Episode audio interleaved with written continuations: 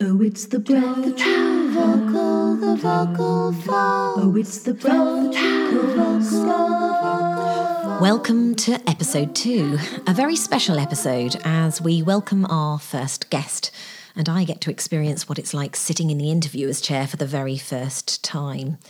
In later episodes, we'll start to look at the work of voice researchers and practitioners, but we'll also be hearing from professional voice users, singers, actors, voiceover artists, and learning about their experience and journey with their voice. So, in choosing our guest today, it was important to me that we start by looking at the voice from a performer's perspective. And today, we are hearing from a phenomenal singer. Steve Balsamo shares experiences of his voice from West End crucifixions through ancestral overtone healing to singing and writing as a solo recording artist. And he also gives us a world exclusive listen to his new solo music project. Now, if you haven't heard or, in fact, seen Steve's performance from the mid 90s as Jesus in Jesus Christ Superstar, then A, you haven't lived, and B, have a look on YouTube and discover what you have been missing because his performances in that role are a masterclass in breathtaking vocal dexterity and athleticism in the service of acting through song. And while you're at it, just do check out all of Steve's other projects via his website, stevebalsamomusic.com. Now, before we get started, whilst I'm not one for making unnecessary apologies, I do feel, dear listener, that I should warn you, having given the beginning of my first interviewing experience a quick listen back to check we had successfully recorded, as one does, I discovered, with ample amounts of chagrin, that it is apparently not only when I'm enjoying my food that I mm and ah my enjoyment and appreciation but evidently also in conversation. Hmm. Perhaps that's what they meant by she never shuts up. no matter, it is something I will definitely seek to remedy for you as I gain further interviewing experience. And it will at best give you something to giggle at whilst you imagine me wincing at myself, so do enjoy it whilst you can. My audible enjoyment will hopefully in no way mire your enjoyment of the expansive and enlightening conversation I shared with Steve. And if you agree, please do consider leaving us a review on iTunes or your podcast platform of choice, telling us what you enjoyed and why. For a new podcast like Vocalscope, it really can make all the difference and will help us to be discovered by new listeners. So Thank you for being here and enjoy the show.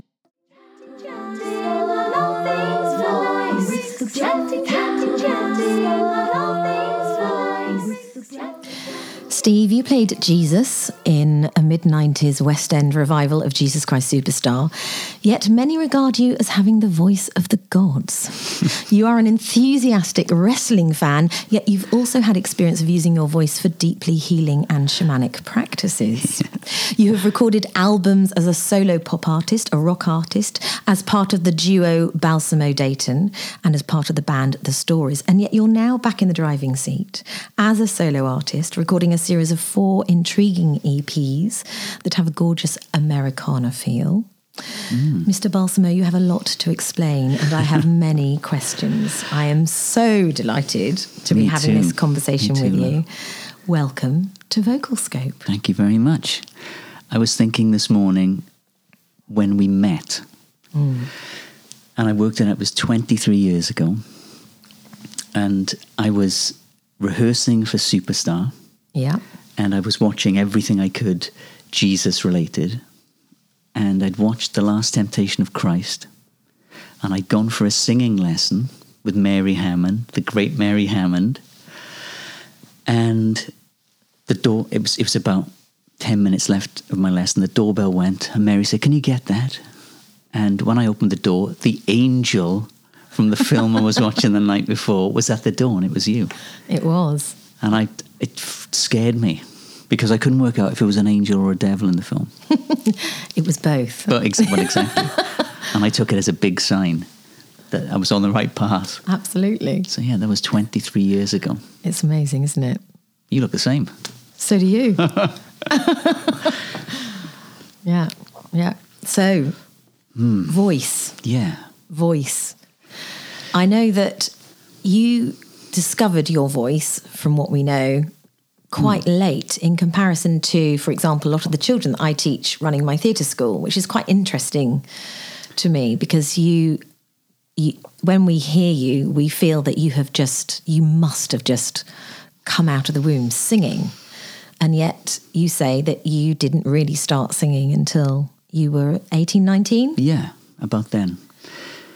So my mum was a was a singer. She sang in Eisteddfods and won Eisteddfods back in the day. In fact, I was looking through some old stuff in the garage and I found an old cup that she'd won and, and a certificate saying she'd won um, a duet with with a guy. The Eisteddfods being the the folk festival of Wales and um, and she used to sing to me and my brother Andrew, my, my youngest brother hadn't come along by that time. At that point, used to sing to us every night.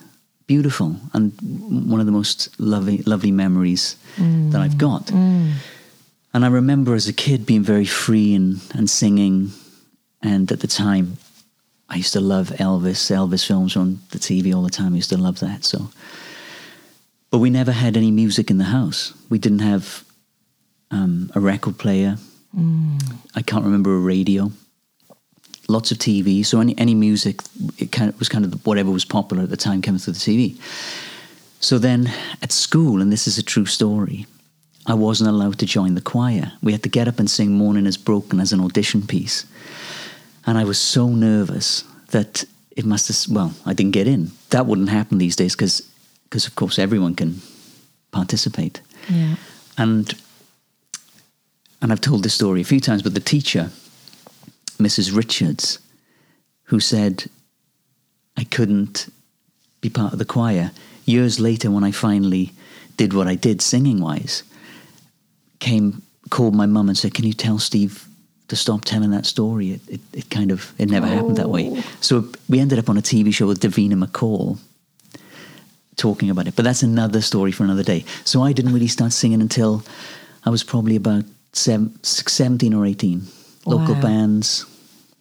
Friends said, Do you want to sit in on this? And I and I did, and it was really interesting. So listening then to kind of rock music at the time, and there was a we used to have a, a lodger when I was about 15 called Reese Jenkins, a lovely guy who was into rock and roll. And he was studying maths at Swansea University and he had a guitar and he was a really good guitarist and he was into kind of heavy rock. So he was giving my brother and myself these records saying, check this out, check that out.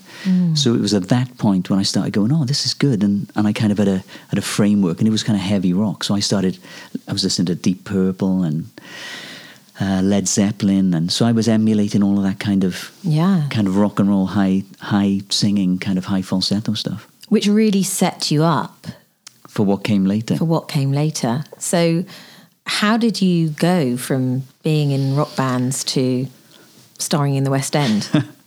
it, it happened. So it happened quite quickly, strangely. And when I look back now, I think, well, I was very lucky that certain things happened in a certain way. And, and, and so I so I started in bands, and we started playing around, and we got a few bands together, and we you know we did a couple of tours away to Germany when, when I was about twenty.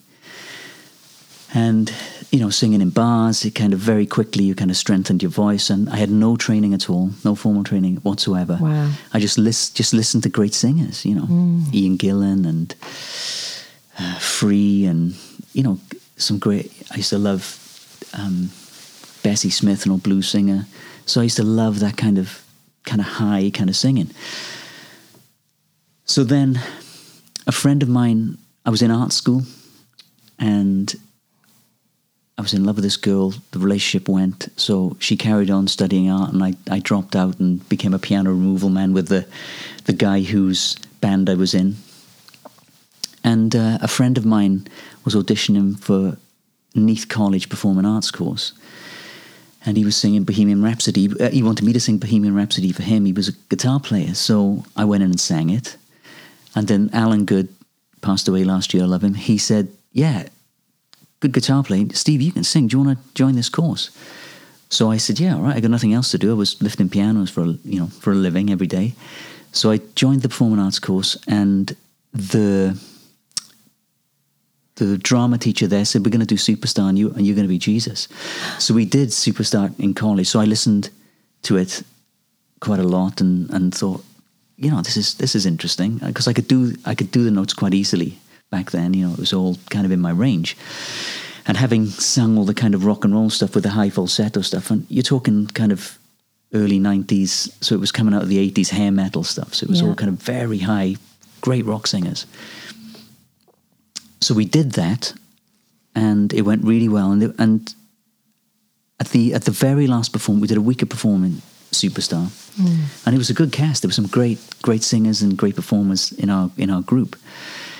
On the last performance, during the crucifixion scene, I looked down. It was in the Gwyn Hall in Neath, and I looked and I thought, God, I'm going to do this again now. I just had this overwhelming sensation that I played again. That was that. A week later, the Rian, uh, the, the singing teacher in this in, in the college, she said they're audition, they're doing open auditions for Les Mis. So I got the train from Swansea, a three o'clock train, sat in to London, three hours, sat in McDonald's, drinking coffee, but was wired to the moon. Was the first in the queue and went in and sang "Bring Him Home," which she taught me. Uh, Rian had taught me, and Gethsemane, and we our, our version of Gethsemane, or Rian's version during um, our college performance, put the, the rising bit in the da da da da da da, going up to the big high scream rather than doing the the Ian Gillan or the Ted Neeley scream. So we Yeah. kind of reconfigurated it. She'd handwritten the music, and I played it, and literally, um, I was the first one in. I remember Ken Caswell, who was in the original cast of Les Mis, Yes. lovely Ken, he was the director. So he came on stage and said, um, Have you done anything before? I said, Oh, yeah. On my, I lied in my CV, said I'd been in loads of. He said, No, I know you haven't done anything before. so then he, he said, Come this Fake it way. to make it. Yeah, exactly. I knew I knew that even then. So he said, Come this way. And then I met this guy called Cameron Mackintosh, and Who's he? I had no, I had no idea. so I went back to college, and they said, and, and Rian and, and Alan said, "How oh, did it go?" I said, "It was great. I Met this guy called Cameron. He seemed a nice fella." They were like, "What?" so I got in the touring production of Les Mis at 21, and I was off. So with no training, three mm. months in Neath College, which was basically all about drinking 10 pints of Strongbow in a lunch break, Of course. which was Alan Good's- Hydration for the voice. you know, it very was important. beautiful. it was beautiful. Um, I was I was away. So so and then after that, did that for about eighteen months. I think we did. We went to Edinburgh and Dublin, Dublin and Edinburgh, and that was learning on on the job literally because all the cast had done loads of stuff, and. Um, it was just massive learning. So I came out of that, and the guy who was in the cast with me a couple of years later called me and said, I've become an agent. And do you still sing that Gethsemane song? And I said, Yeah. My brother had called me that morning and said they were they, they were saying on the TV that they were looking for a Jesus. And I and and Johnny said, Hey, come come up. He called David. He, I went to his place in Guildford, sang Gethsemane for him a, a cappella. He was like, okay. He got on the phone to David Grindrod, who casts a, a lot of Andrew's shows, and said, "You got to see Steve. You're going to cast him," which was a, was big talk. Yeah, sure. So I went to sing for uh, went to sing for David, and he cried at the first audition, which we'll come back to in a bit because that's been a a theme that's Okay. been through the my singing and what it's about. I think the, the kind of the internal structure of it. Um, Yeah. And then that was it. Fourteen auditions later, I got the part, and that's where we met. It is exactly the time. How amazing!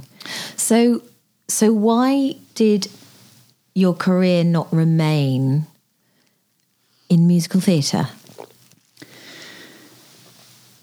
People ask me all the time, are "You're going to go back into theatre? You're going to?" Hmm. Because I kind of left at, at the top. Really, I just said, "Yeah, thanks Hmm. very much." So what happened? The the short answer is, although I love it as a medium, it's never been something that I. I don't go home and listen to Seven Brides for Seven Brothers like some of my friends in the thea- theatre would do, or I don't. You know, I appreciate it as a, as, a, as an art form, and some of the songs I love. I was listening to The Baker's Wife the other day, the Meadowlark song. I just love it. It's just stunning and beautiful as a song. But my my thing is all about singing songs and writing stuff that I've been involved with, and that's that's been since I started in the band Yes. way back when.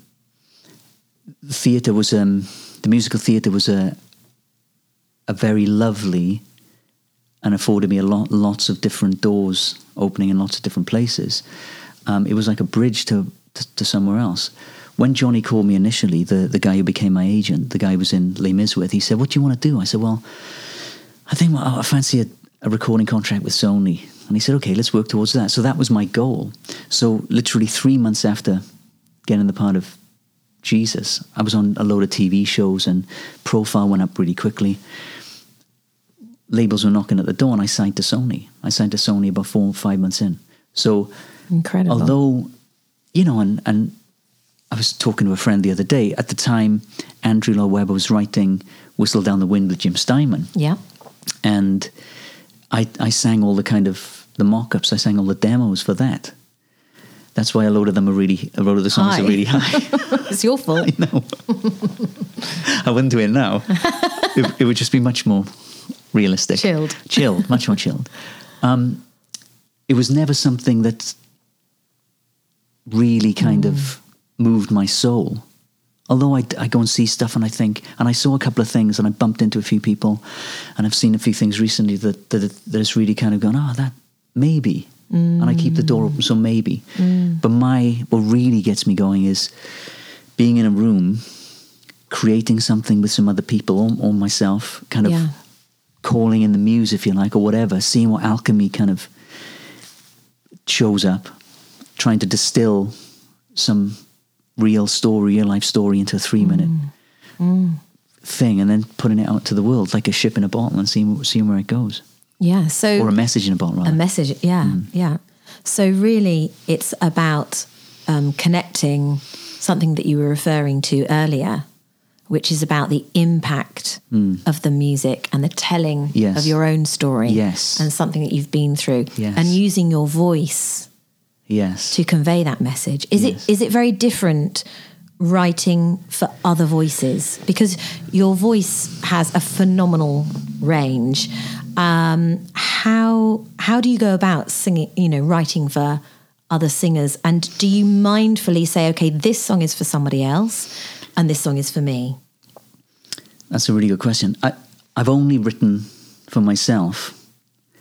And the songs that have been covered by other artists, Meatloaf recorded one, Slash from Guns N' Roses recorded one, Cliff Richard just recorded one. There's a spectrum of artists right there. Um, song, they're, they're songs that, have, that I've written for myself. It's only in the last few months that I've gone, mm, I'm going to have a look at seeing what happens because a few friends of mine have become phenomenally successful writing songs for other people. And it's, and I was thinking about this as well the other day. I think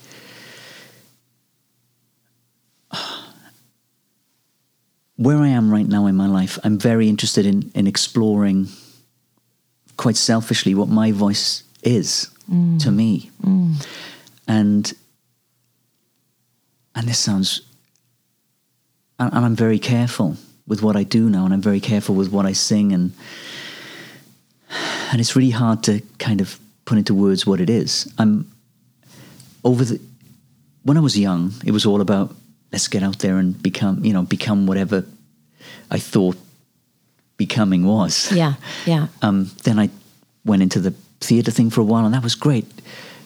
I was never into the kind of adulation that, that kind of comes with that. It's not my thing. Sure. I love when other singers who I admire come and say, I love what you do, and, and that's happened a few times, and it's a beautiful thing. It's kind of recognizing what I'm doing as being authentic or mm, mm. worthwhile, if you like. Mm-hmm. I, I'm not quite sure what, what, what that is. But so where I'm at now with my voice is, whereas before it was about hitting notes and, and you know, all of the kind of ego-based stuff. It's it's it's not that. Mm. There's another side that I, that I've discovered and, and I'm still discovering that the voice can be like a key to unlock certain things. Yes. I remember when I when I was doing Superstar, I did a TV performance. I can't remember what it was, but it was something that was, you know, on like a major TV show. And a few weeks later, I had a, I had a letter from an 80 year old woman, and she said, um, she said that her husband had passed about eight or nine months before, and she hadn't cried. She hadn't cried for his passing, or she, she felt she wasn't grieving, and she saw the performance of Gethsemane on the TV, and it was the first time she cried. And I remember at that point thinking, ah, okay, there's something else at play here. And of course, the song is an emotional song, and it's rangy, and it's and, and on TV I'd be crying, which is you know uh, kind of a trick, but it's not. It kind of came from a real place Yes. initially, at least. Yeah, yeah. So I, I, I know it was the setup of the piece and what it is, and, and the, the great writing of Andrew and Tim, but but I, I thought something else was at play there, you know.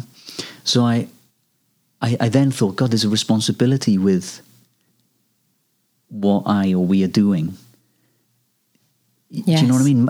It's more of an esoteric thing than because everyone sings, and with the, the reality TV shows, and there are some phenomenal singers and technicians out there who are doing stuff, but the ones that make you kind of stop in your tracks or, or you know, break your heart open or whatever, those are the ones I'm interested in.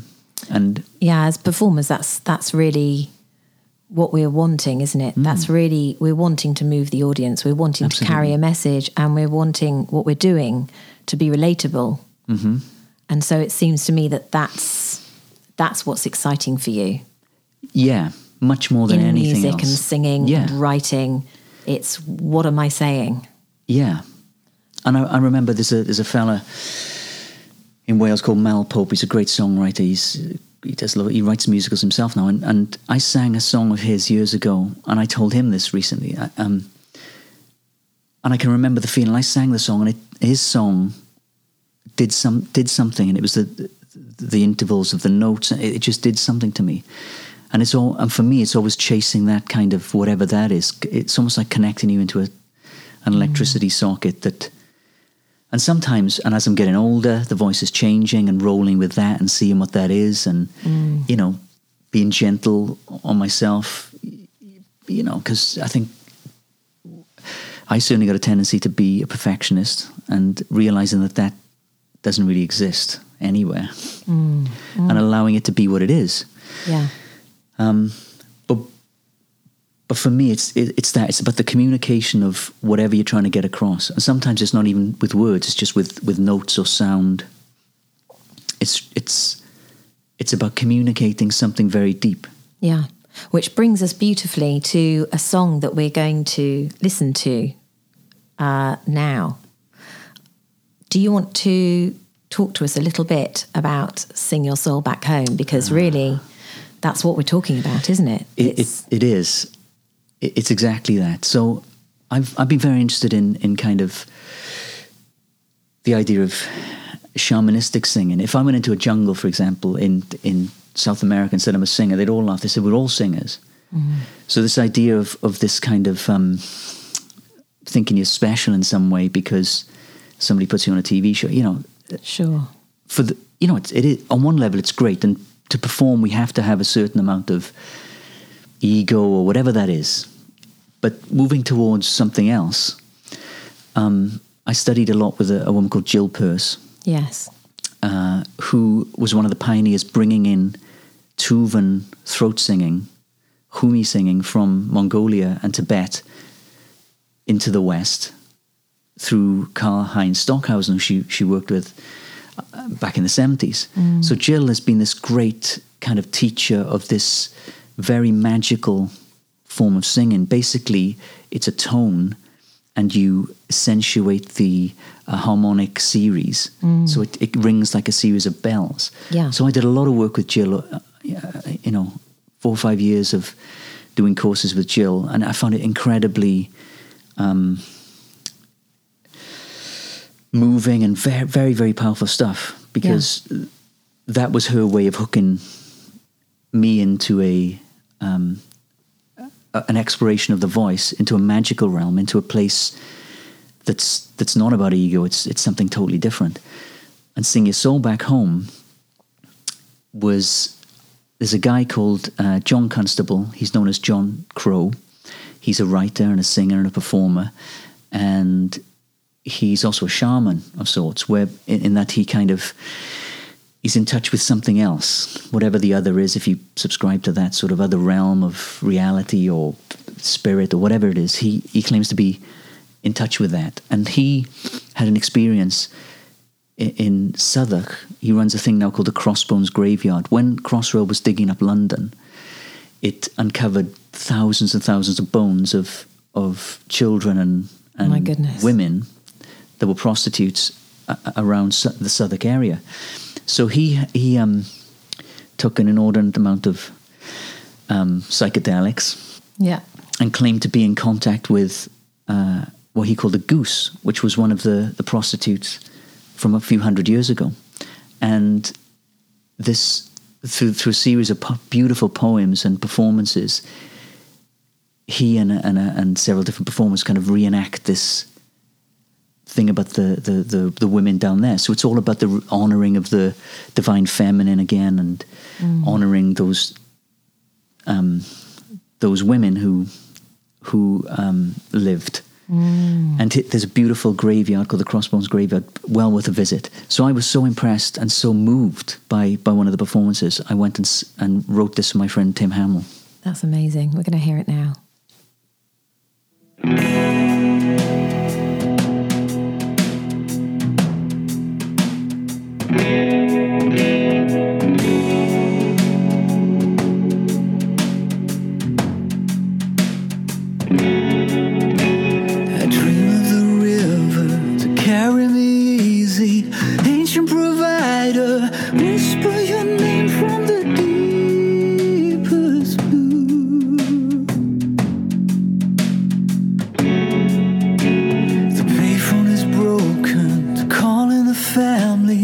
Lost the connection, sending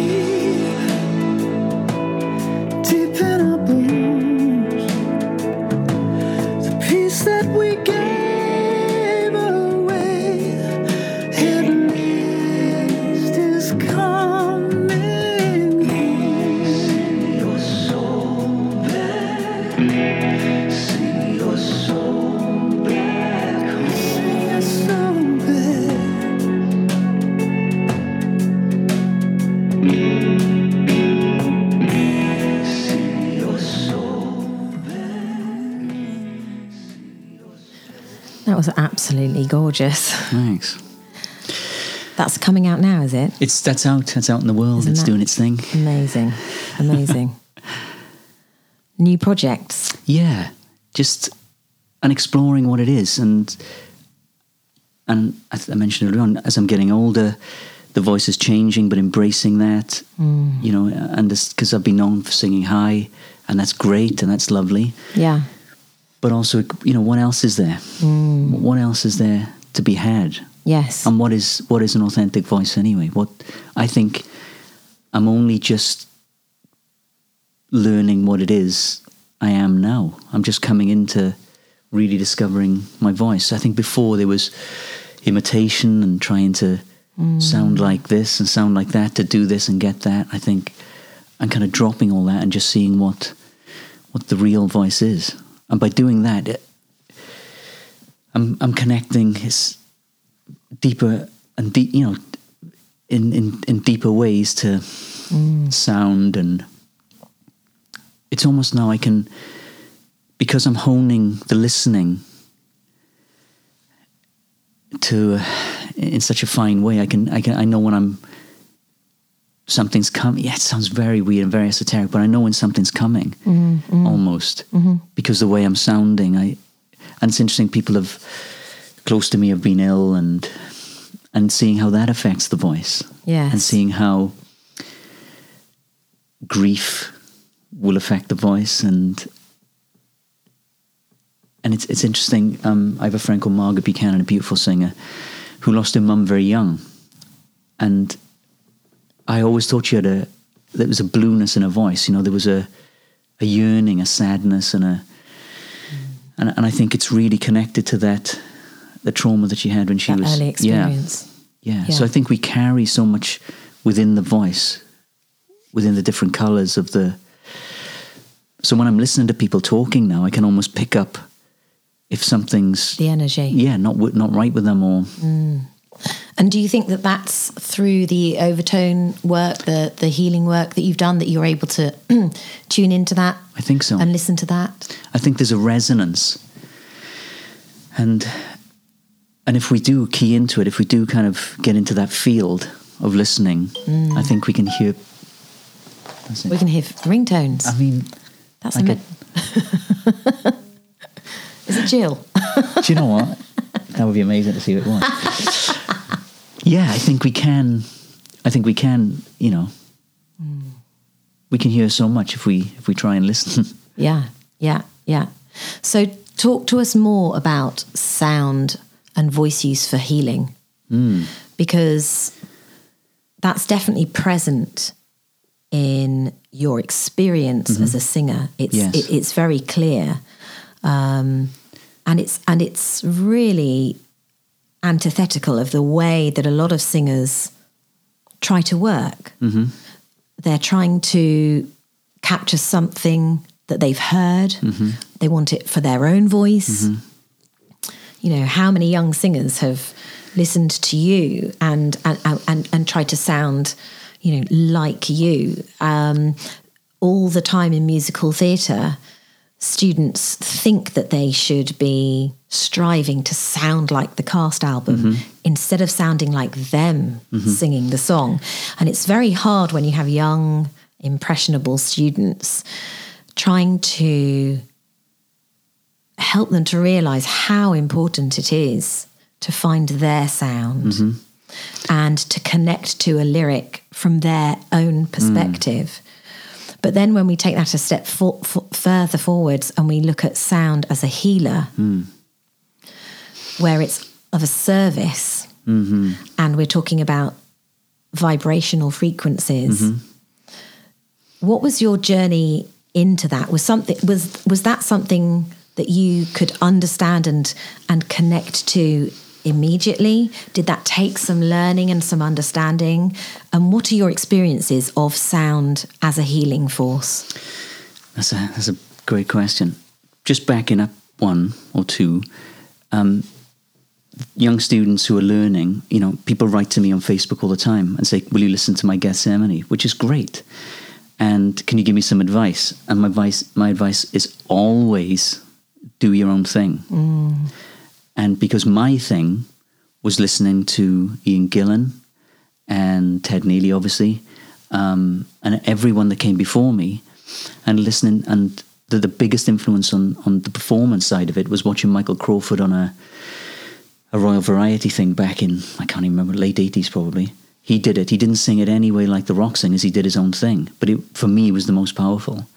So I just basically stole all their ideas and kind of put it through my my body, my mm. equipment. Mm. Mm. So I try and say that to the to anybody who asks the question, but also to be aware that youngsters coming through who want to get a gig, they're going to have to sound like Sure. so, you know Sometimes that's you so, or yeah. you know they've got they've got Yeah. to the the gig is you've got to arrange to does this and you've got to be a bit like this and sound a bit like that of course but as long as that's that's that.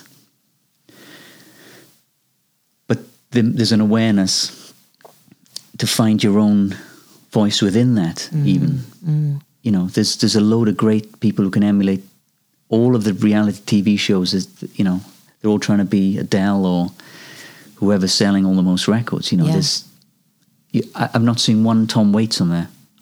No.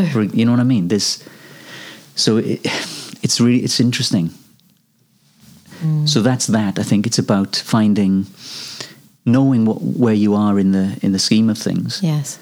but maybe trying to cultivate a, a question of well that that there there might be something else driving this Yes, it's. It, I think it's really talking about it with you now. It's about being able to work from the outside in, but then also from the inside out. exactly but that's only taken me till now to get that so when I was mm. 20 I was just trying to be the coolest dude looking the best on st- you know singing the highest notes. That Sure. but through that experience so coming to the healing potential healing modality idea it started with the old lady who rang um, who wrote me a letter and said mm. that i haven't cried. And i thought oh okay what is that? Mm. And then people like David Grindrod or Andrew Lloyd Webber on one of the tv shows he was weeping. I mean what is that? Of course again, I'll say you've, you're framed within a certain context of a story that's well known. But I've sung other songs that, that people have written to me and said, that broke my heart open. Mm. So I followed that down and found out, or tried to try to find out what that is. Mm. And I think it's to do, it is to do with frequency and it is to do with intention. And this sounds very esoteric, but the intention of, of kind of anything. And, and I see, I see anything I do now as, as an act of, of kind of magical art in a way. And that sounds so pretentious. I can't even believe I'm saying it, but that's that's what I believe. I believe I'm doing some magical stuff. So I try to keep that intention all the way through whatever I do now. Um, the work of Jill Purce and the work of her husband, a, a scientist called Rupert Sheldrake, it's amazing. He's got this thing called morphic resonance, the idea that um, the natural world. Oh God, it's a. How can I explain this in a? the idea that um,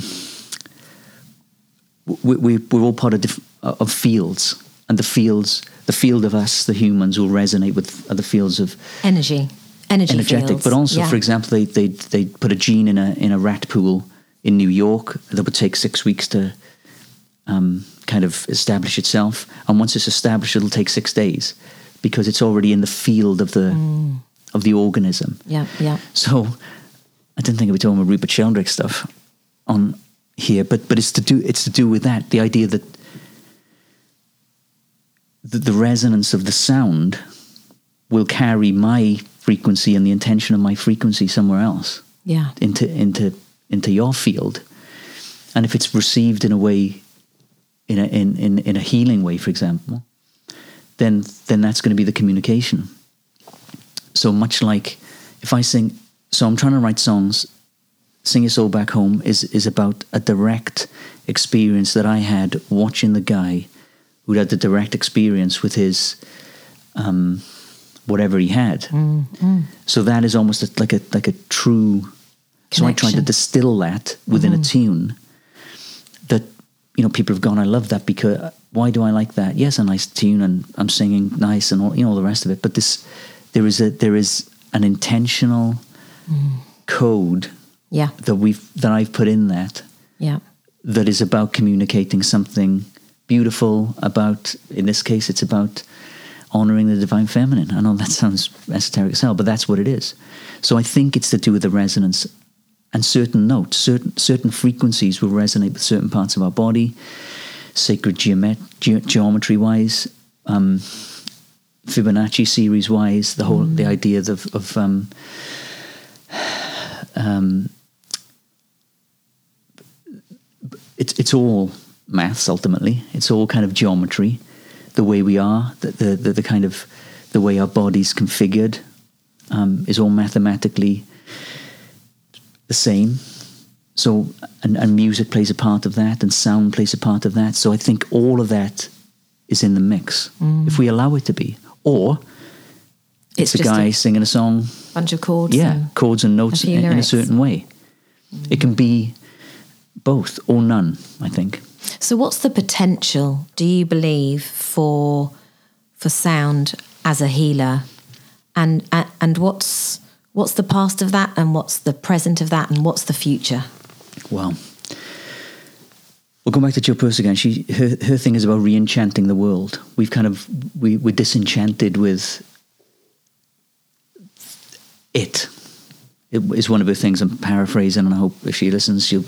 And when we say it, are we talking about life Po- purpose? possibly life relationships we're in a very interesting time in history mm. we've got political unrest geopolitical unrest we've got the oncoming artificial intelligence which i've got a massive eye on because that's going to be a game changer not many people are talking about it but the whole mm. in a few years time certainly in our children's time there's going to be humans 2.0 we're seeing it with the kind of we're kind of rooted to our technology most Do you think of they'll us sing Eventually, they will. Of course, they will. AI music? Well, well, AI well, they're doing it now. They're AI writing. voice coaching. Well, they're, writing, you know, Like musical pitchy pieces. love. We'll have auto tune. Lift your soft palate. Will we have an auto tune in, in the in the kind of structure, in the kind of robots that we become? Mm.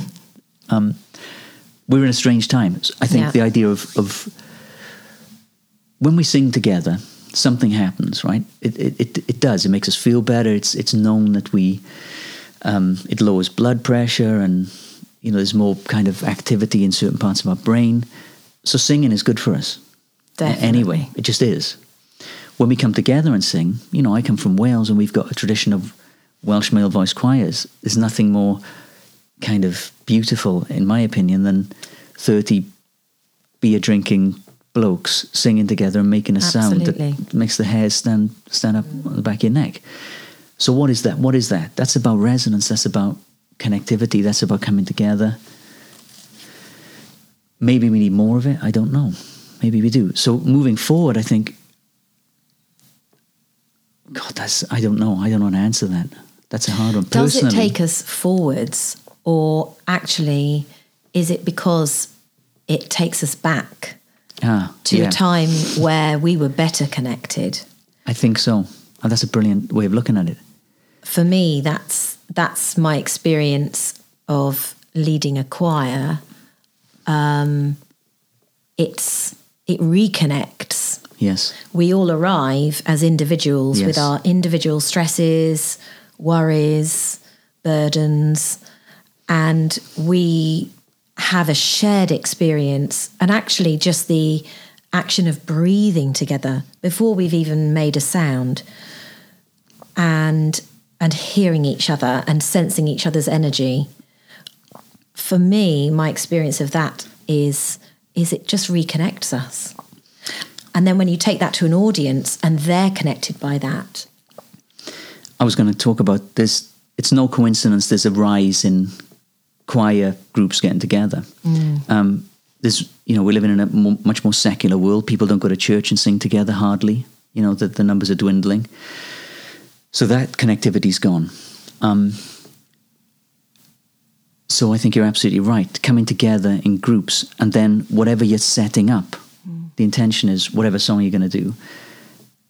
and, and when when we sing, generally we're in the moment with the song or the words. If you're not going, oh my god, what are these words? Like I do most of the time, you're generally with the moment, which is you know what what every you know all the gurus have been talking about for Yeah.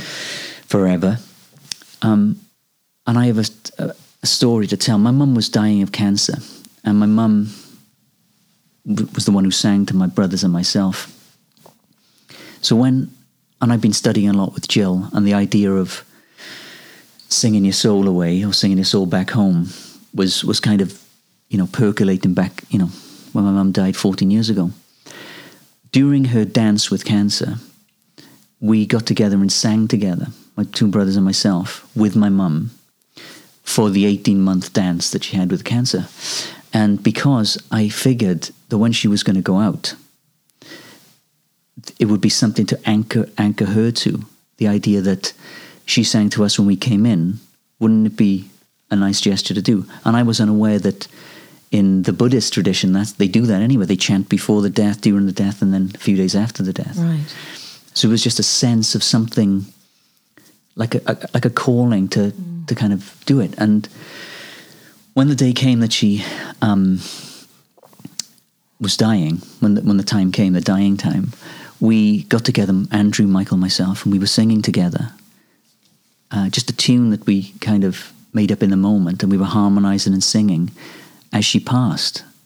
And I noticed that Michael, who was young, ten years younger than me and Andrew, would come out of the singing, instantly get into the drama of, mm, my the God, my mum's dying. Yeah. Yeah. Start weeping and doing that, and and then we gently say, "Come and have a little sing." Instantly, he'd, he'd stop crying and get back into the the witnessing of the of the unfolding of the death. That's amazing. It was amazing. It was an amazingly mm. powerful moment, and really kind of made me realize that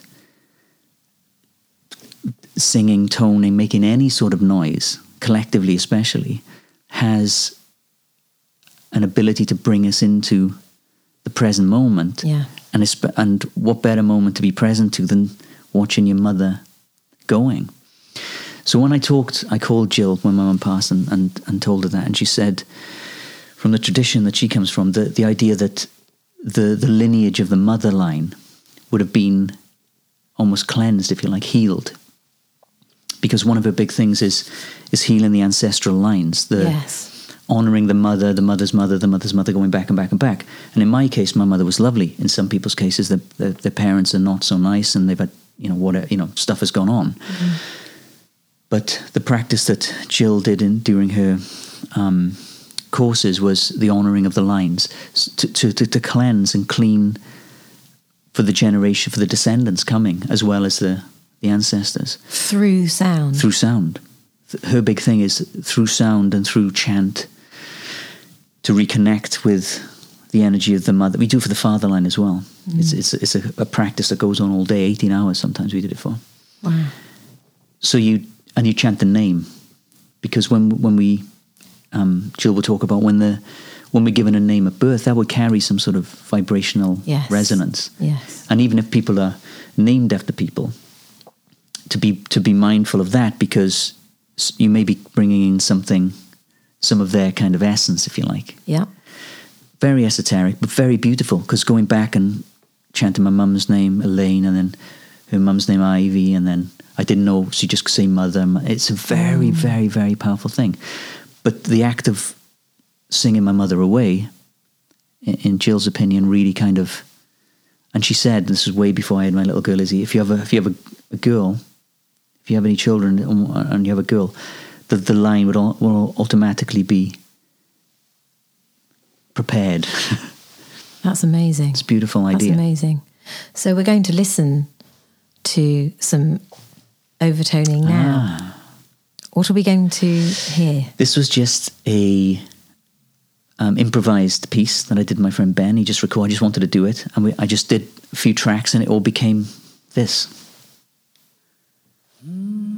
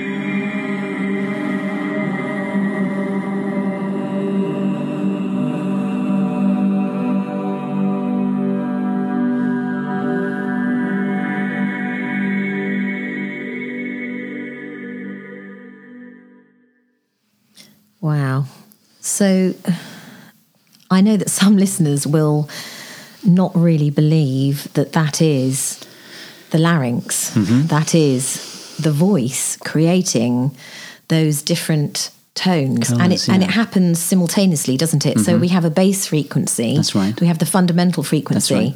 um, and then we have we can hear the the higher harmonics Mm-hmm. so um, can you can I'll I try. put can I put you on the spot I'll try. because it would be great for us to just hear that live Mm-hmm. to hear how that I'll have a try. That is. Okay. So it's got to be quite high Mm. in um, pitch for where you're at. And then you kind of move your tongue backwards and forwards. Imagine there's like an egg at the in the back of your tongue, so you get a bit of space at the back, and then it's the movement of the tongue which causes the the overtone series to ring to rise and lower and to change and to change. and when you get, you'll feel the bite with the overtone and, you, and kind of just lean into that, not vocally, kind of lean in with the tongue. Mm. Excuse the French of that. and then, pardonnez-moi and then you get the little bell bell like notes. I'll have a try. I've done it for a while. Beautiful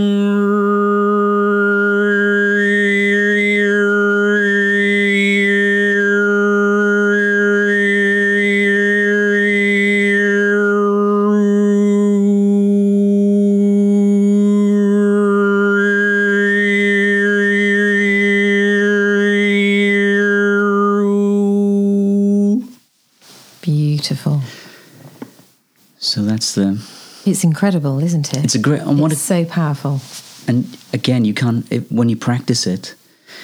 You can learn in about five minutes. It'll take you a few months to get the find out where the the kind of little biting points are, if you like. Um, but it, when we do it, we totally get out of the monkey mind and you're straight into the sound. Because the sound is us. It's that kind of sacred geometry again. It's it's the it's who we are mm. in, in our in our bones and in, in our structure yeah in how we're made. yeah So it kind of rem- it kind of it sounds familiar. Like I think I, I think I know that from somewhere because it's us. It's our sound. yes how was it actually discovered how was that Do you know? I, that technique I don't- I, heard from uh, Michael Ormiston who is a brilliant Who- practitioner. yeah, he's so- one of the best in the world. Yeah, so I, I did a, a a short course with him on overtone singing, Khoomei overtone singing, Yeah. and he said that it was because there was a valley Mm-hmm. and it was the wind that would whistle over the top, almost like a wine glass, and they uh, and it was they would imitate that sound. Um, and I don't, you know, that's that that's my memory of it. It, it. it was some years ago, and I'm not sure if that's part of something. I'm sure that's part of something much deeper, Mm. wider. I know they called their horses back across the plains with Mm. it because it would ca- it would carry it would carry far. Yes, yes, But there's um in other parts of the world, I think in Sweden they call it yoiking, right. and it's it's very similar. It's it's it's a very similar sound, Mm. but it's more on the yodel. So all the indigenous kind of people would have had a way to communicate Mm. with without words that was kind of it would almost go straight into our you know our subconscious or our Yeah. soul or whatever you want to call it. You know, yeah, that's amazing. yeah, it's a, it's a yeah. So before we um, fly off to the moon, go totally crazy, let's let's come back to um, function of the voice and how you personally take care of your voice. Um, and how you deal with being on the road, being on tour, and the you know the the challenges that we can have as singers are we all are always aware that we have to look after our voices Yes. how do you take care of your of your instrument First of all, I have Juliet Caton on speed dial. and I go, help me, please. I don't smoke, which is the, you know, obvious one. I don't drink very much, although I do like beer. Um, hydration, water, as much as you can, all the time.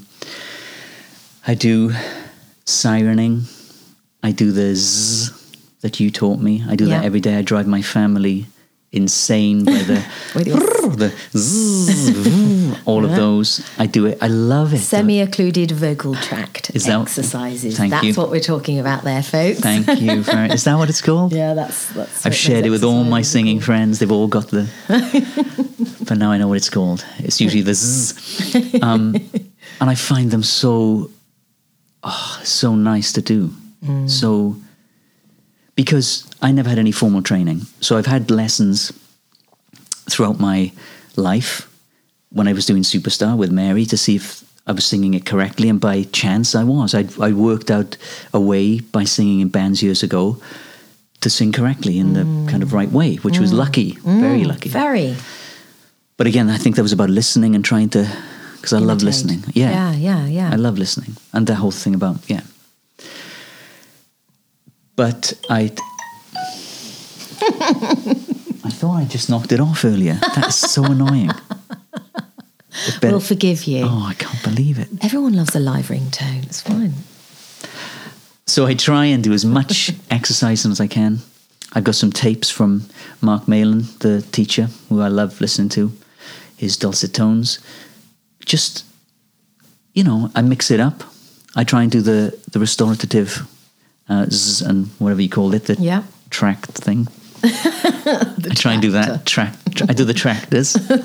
um, and I take care. You know, I don't, after gigs, I don't go into a loud room and shout and talk loud.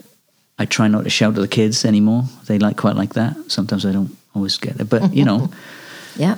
just be mindful that I want it to last for a long time. So Yes. I, I try and take care. I nurture it. I talk to it. It sounds very weird. I I encourage my body to, if you know, if, if there's been a cold or it's had a few bumps along the way, I talk to myself, self healing, ask it, you know, honor it. I just I just love it, and also just to put in quickly here, my friend Tim, and producer songwriter friend of mine who wrote "Sing Your Soul Back Home" with me. Um, he runs a commercial studio, so he has singers coming in all the time and and um, talking about vocal care and vocal health and all that. But they also come and say they, they listen themselves back and they say, "God, I don't like the way I sound." Tim, do you know anybody who likes the way they sound? And he goes, "Yep, Steve." because I do. Because not in a big, oh God, aren't I great? Not at all. I listen to myself and go, that sounds really nice.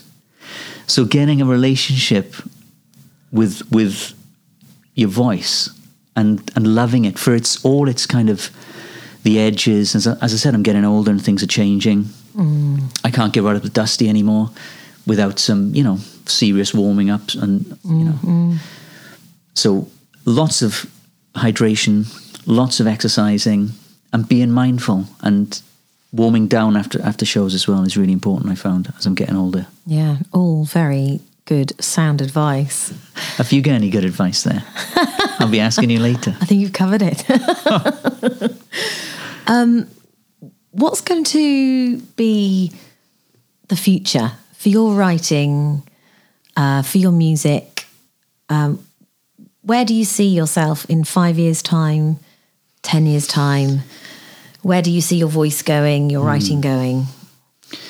Wow.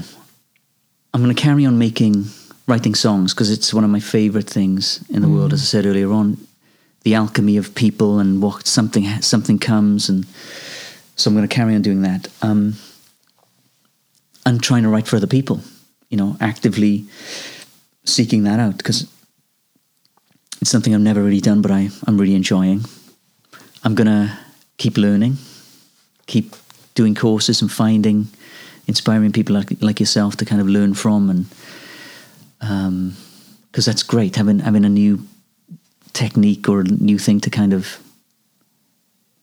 put under your belt you know and, mm. and and and have. I love that and I love learning about the machinery the voice and how it works. Yeah, so important. it's really mm. it, it was a revelation when I started looking into it. It was like oh my god I can do that because of that. All right Yes, yeah and yeah.